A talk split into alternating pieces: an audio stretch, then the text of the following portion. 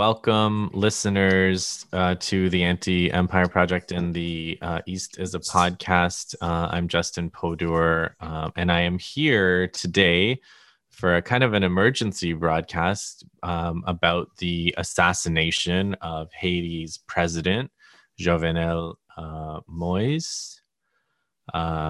And I'm here with Chris Bernadel. Uh, Chris Bernadel is on the Haiti committee of the Black Alliance for Peace, which is a really um, important organization based in the US, which I would highly recommend you check out uh, if you don't follow. Um, and uh, Chris, um, you know, it's July 7th, and I'm looking at your the press release from the Black Alliance for Peace uh, from yesterday uh, before all this happened. Uh, and the, the title is Black Alliance for Peace condemns increasing human rights violence in Haiti and the continued US, OAS, and UN support for unconstitutional actions by Haiti's illegitimate government. Now, we should talk about what happened earlier this morning in the assassination, but but we also have to talk about the context of uh, of what's what's been going on um, the massacres by this government the um, the complete suspension of any pretense of constitutional government um, in Haiti by uh, the president now assassinated President Moise.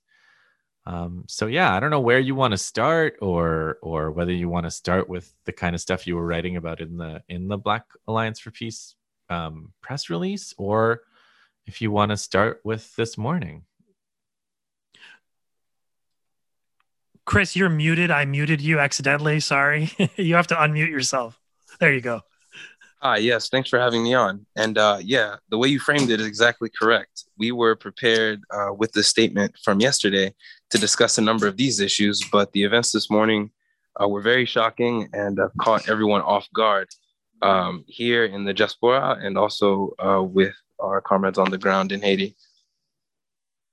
So okay, let's let's let's do the let's talk about the assassination first. I mean, there's there's not that much uh, known yet, but it but I've seen a little little bits of video uh, on Twitter, um, Facebook, where uh, apparently the assassins uh, were in w- wearing uniforms of the U.S. Drug Enforcement Administration, speaking Spanish. Uh, some people said it was Mac- they, they heard Mexican accents uh, in the Spanish. That one of these people said, "This is a DEA operation. Stand down."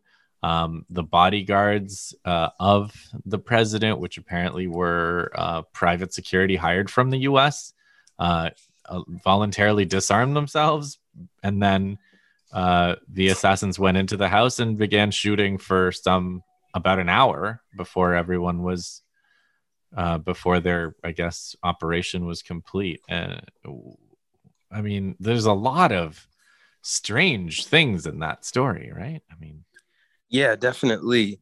Um, you know and we can't really speak to the accuracy of any of those reports yeah. because like you said this is all pretty fresh and there hasn't been much analysis or you know we don't have any sources on the ground that can tell us exactly what's happening as far as the assassination. What we do know is that the assassination happened last night and um, in the past in haiti's history uh, if you go back to 1915 it was after a president was assassinated that the united states came and occupied haiti for 19 years from 1915 to 1934 so there is a history in Haiti for this kind of uh, turmoil, and then immediately after, there being foreign intervention, foreign occupations. So, at the Black Alliance for Peace, our first claim or first statement here regarding the assassination is that we call for, you know, no interventions by outside forces, and also we keep an anti-imperialist stance against any further intervention by the U.S. and the UN into the situation of Haiti, which, you know, as our statement yesterday um, talks about, is part of the reasons why Haiti is in the situation it's in now. Yeah, yeah. I'm so glad that you say that. And that is such an important point because this kind of event is always used um, by imperialists as a sign of like, oh, this is chaos. This is why uh, the U.S. has to go in, the Marines have to go in because it's such a chaotic situation. Meanwhile, the chaos was very much caused by, uh, you know, the U.S. intervention in the first place. So let us let us then just talk about. Uh, you know, it's it's too soon to give details about the assassination, perhaps, but we do know quite a bit about what kind of president uh, Jovenel was, right? So, you know, how would you describe the the presidency of Jovenel Moise, uh, which abruptly well, ended this morning? Well, the regime of Jovenel Jovenel Moise has been defined by unconstitutional actions and power grabs. Um, since January 2020, Jovenel Moise has been pretty much running the country by decree. The parliament of the country has been disbanded. He's arrested a number of Supreme Court Supreme Court level judges, and the mass majority, the masses of the Haitian people, the vast majority of Haitian civil society has stood up against um, Jovenel Moise and the PHTK, which is his party, the PHTK administration. Since uh, February 7th, he has been in power past his mandate. He has been in power unconstitutionally and has been ruling the country by decree. And for the most part, he has had US, UN, and OAS support in all of this.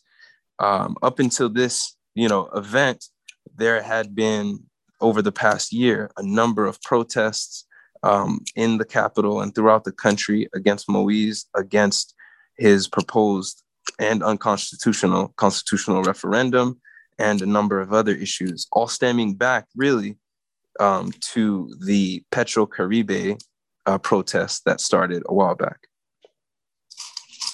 Yes. Uh, so that's like, those were, you know, popularly called um, anti corruption protests, right? Yes. Yes. The anti corruption aspect of that was mainly attributed to the people standing up against what was seen and, you know, correctly seen as the Jovenel Moise regime and also the PHTK, their embezzlement of the Petro Caribe funds given to Haiti uh, through a deal with Venezuela.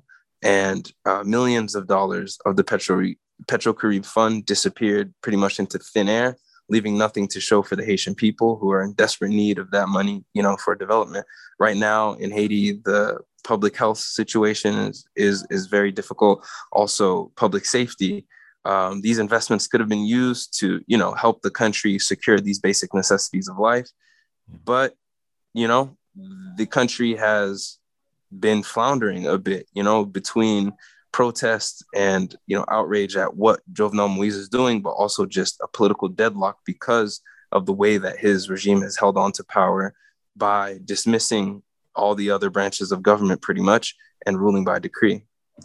Now, one interesting thing is that it seems to me that um, you know the counterparts of you know the uh, you know, I don't know the Dem- the Haiti Haiti's you know popular movement um, here and and there. As far as I've seen, they were not uh, necessarily um, in favor of uh, pr- Moise's plan, the president's plan to hold an election in September under his own uh, supervision and uh, and yeah. a constitutional um, uh, change. Uh, so it's you know, so I in that sense, it's probably not the case that this assassination was designed to prevent that um, electoral plan. So what was what what is you know as far as as I you know it's hard to I know you're not you know when nobody can speak for the popular movement, but what have you heard in terms of what the popular movement's demands were uh, as far as the constitutional challenge, uh, constitutional change proposal and the electoral proposal for September? Regarding the constitutional or unconstitutional referendum, as the Haitian Constitution of 1987 makes any kind of referendum like this illegal. But um, regarding the the, con- the proposed constitutional referendum, the the masses of Haitian people, civil society, all sectors of civil society, from religious groups, judicial groups, um, private sector groups, have come out against uh, the constitutional referendum as it is unconstitutional and it is, was being carried out by a de facto president whose mandate had expired in, on February 7th. Um, and sorry, could you repeat the second part of your question? Uh, and then I guess the September elect, the plan for an election in September, that also was not a demand of the popular movement, right? The no, it was not. Not under Joel Joel Jovenel uh, Moise's government. The the masses are calling or have been calling for a people's transition, a transition with the public good in mind. Um, they've been calling for Jovenel Moise to step down and allow for the civil society of Haiti to step up and you know make the transition, organize the transition, and then to set up elections that could be viewed as being free and fair, unlike these elections that were being planned for September under this current government. The public has no trust in the government to organize the elections, so that is the basis of their rejection of, of his call or his efforts to organize the elections. The constitutional referendum was scheduled for Sunday, June 27th. And I believe it was on June 8th, right after or right right before a delegation of the Organization of American States was due to arrive in Haiti, that Jovenel Moise um, suspended the elections indefinitely. And then about a week after, they announced that they would be held at the same time as the proposed elections in September or starting in September later this year. Uh-huh.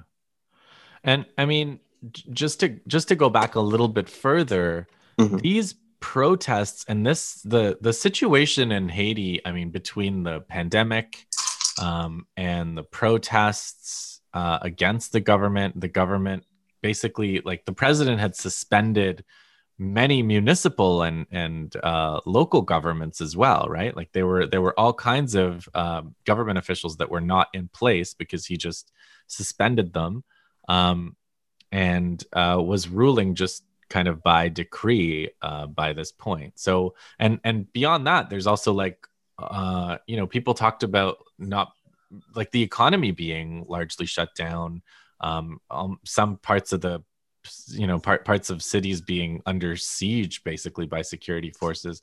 And this goes back like a couple of years now right? Like the situation well, in haiti's been untenable for some time thanks to moise yeah and really mu- very much so in the past year uh, beginning with the petro caribe uh, petro fund protests um, and then kind of going into the protests against Jovenel Moise um, surpassing his constitutional mandate and a number of issues around that. Um, there have been constant protests uh, up until recently. Since that point, since the point um, of Jovenel Moise going past his mandate, there's been kind of a turn in the situation where gang violence in the capital of Port-au-Prince has spiked up. Kidnappings um, have also spiked up. And then in recent weeks, there have been a number of uh, conflicts, um, you know, between the national police, gangs in the capital, and um, civilians also falling in between that. Now there, there isn't, you know, clarity, exact clarity on who is behind the gangs having all these guns, how all these guns are getting onto the streets of Haiti into the hands of these gangs. When um, you know, in recent memory, there yeah. there wasn't the ability to get guns, high caliber weapons in Port-au-Prince in the way that we see it now, with you know heavily armed gangs patrolling streets, um, even terrorizing police stations. So the situation has taken a turn for the worst, and overall, Jovenel Moise's regime has not taken an approach to to deal with the situation or to you know serve the Haitian people. More so, it's been an effort to consolidate his power and organize this constitutional referendum. Which, when we saw the first draft, we saw it included a huge increase in the power of the executive branch. it included articles that would have I don't know if not exactly made the, the executive immune, but increased the level of immunity he had and protection against prosecution for issues like the Petrocaribe investigation. So this referendum was part of an overall power grab that the PHTK, Jovenel Moise, and, and his regime were were undergoing. And this assassination, this you know shocking assassination, a brutal event um, is not something that's new. This level of violence is not new to Haiti. The Haitian people have been experiencing high levels of violence uh, for. And in fact, times. it's not even the most. The, it's not even the only assassination in the past week or so, right? I mean, Antoinette Duclaire uh, and Diego Charles. These one's a journalist and one's a human rights activist and a, kind of a beloved activist, I think, from the community. yes, yes. Um, they were they were both assassinated. Yes, they were both just assassinated in in the past week. Um, and this was uh, the claim was against armed gangs. Um, there's a, an armed gang of former and current national police officers called Fantom 509. Um, respond, we're not sure who's responsible for their assassination or any of the assassinations directly, but the increase in gang violence, the increase in this sort of violence going on in the country it's been it's been going on for a while now. And in this past month in past couple months it's been really intensifying to the point where haitian people feel as if they're they're trapped in their homes. In port-au-prince this morning um, i spoke to a friend there and he, des- he described the situation as just being you know everyone being in fear. There being a silence no official news about what has happened. And just that that environment of fear is just intensifying for the Haitian people. And um, yeah, I mean, I was just looking at the Washington Post article, which I'm not always keen to cite the Washington Post, but they say they their figures are 278 Haitians killed this year in attacks, um, 15 people killed last week. Um, and let's talk a little bit about the person who is set to take over um, as president. Uh, the foreign minister uh, Joseph, what's his first name? Claude Joseph. Uh, he was uh, he was interim prime minister, but he was supposed to step down uh, in favor of someone else, Ariel Henry, um, as Haiti's new prime minister. So, what do we know about the person who who is now uh, taking over for Moise? Well, the newly appointed prime minister is just another one of uh, the members of the Jovenel Moise regime, appointed by Moise himself. So I can't say we can expect much different. And really, um, with the prospect of elections coming up, it wasn't really expected that if the elections were to go through under the PHTK rule and you know a new president were to be elected the haitian people were not expecting a change from this regime or from these proposed elections or from this new uh, prime minister. Really what the haitian people are looking for is a just transition that's controlled by the people controlled by haitian civil society as opposed to this group of elites and their imperialist backers. Speaking of the imperialist backers, uh, Joe Biden has said uh, that he's ready to assist. Um, and we also know that um, the U.S. often sees this problem in terms solely in terms of uh, like refugee, like a refugee crisis, right? Mm-hmm. So um, where's uh, you know this is like is it is it your sense that that this is uh, going to serve as a pretext for i mean I, I you know you already mentioned that you you think that it is but like do you want to talk a little bit more about the possibility of this uh, being used as a pretext for the marines or probably the marines to go back to haiti yet again? Well um, as you probably know haiti uh, over the past decade or more has been under pretty much direct control of the un the us and the oas through organizations like the oas through organizations like um, BINUH, the UN mission in in Haiti, and also uh, just directly through uh, U.S. foreign policy has had a, a, very large influence on what happens in Haiti. And like I mentioned, you know, at the beginning, the last time a Haitian president was assassinated, the United States used it as a pretext to invade the country, to raid the national treasury, to force um, the Constitution to be re- rewritten. So, you know, Haitian people are very familiar with this sort of thing, and a lot of the Haitian grassroots organizations organizations on the ground are keeping an eye out for this kind of thing coming up now. Um, again, this has been used as a pretext before. The US has interests in controlling the Haitian economy and controlling Haitian land and you know and making sure that they have a government in power that is responsive to their demands. So even though we're not sure what what form this intervention is going to take, but we are pretty sure that the US is going to use this as an opportunity to increase their influence, increase um, their power over Haiti. And so Black Alliance for Peace is calling for all imperialist forces to keep keep out of the country, for the U.S. to get out of the country, for the UN to allow the Haitian people to decide how the country is to be governed and to decide who is going to actually run and organize the country.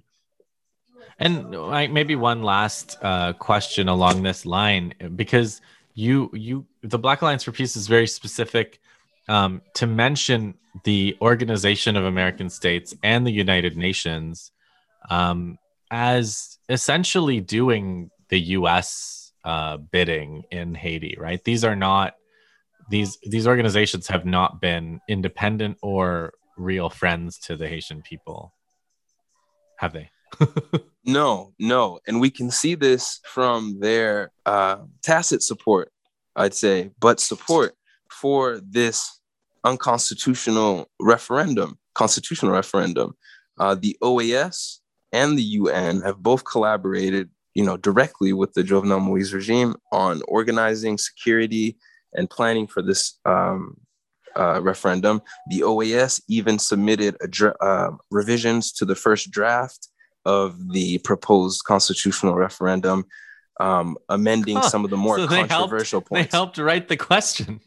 Yes, exactly. So the OAS was directly involved in that, and you know the UN is in directly involved with organizing the security for elections. So this is not something that you know where we have to really guess. We can see based on their track record that they've been involved, that they've been contributing, and it's in their interests um, to have these elections and, and, and referendum under the Moise regime.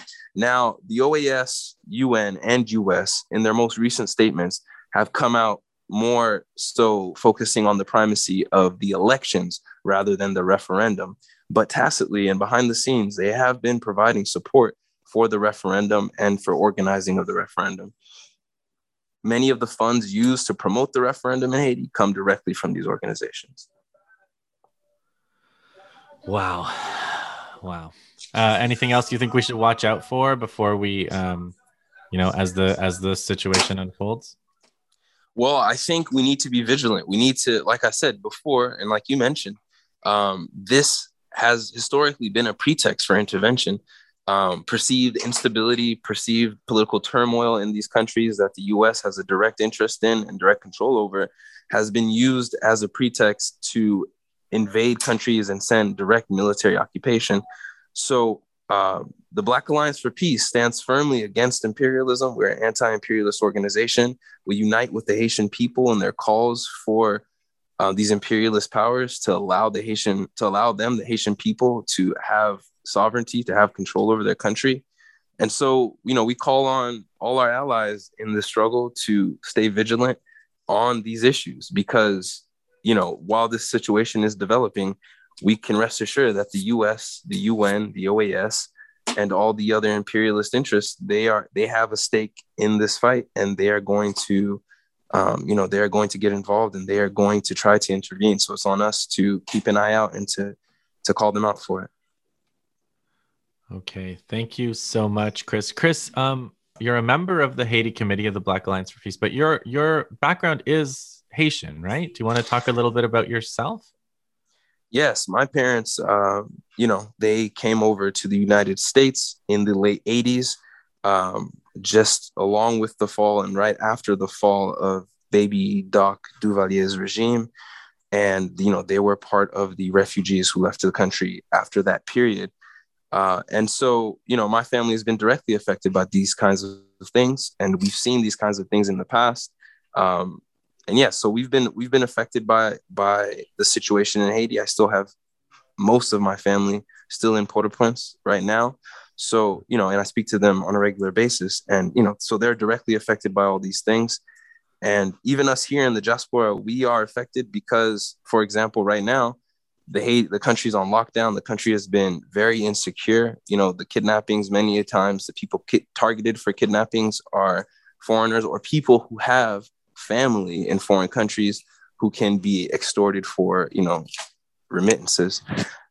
So yeah, that's this a, is that's a that's a thing that um, a lot of um, I think people from North America don't know, which is like they always talk North American governments and NGOs talk so much about how much uh, they give to Haiti in aid, but it's nowhere near. It's not. It's a small fraction of what Haitians uh, abroad send home uh, to keep the country running. Um, yeah, definitely. Yeah. All right, Chris. Thank you so much. You're welcome. And uh, yeah, let me know if you need anything else.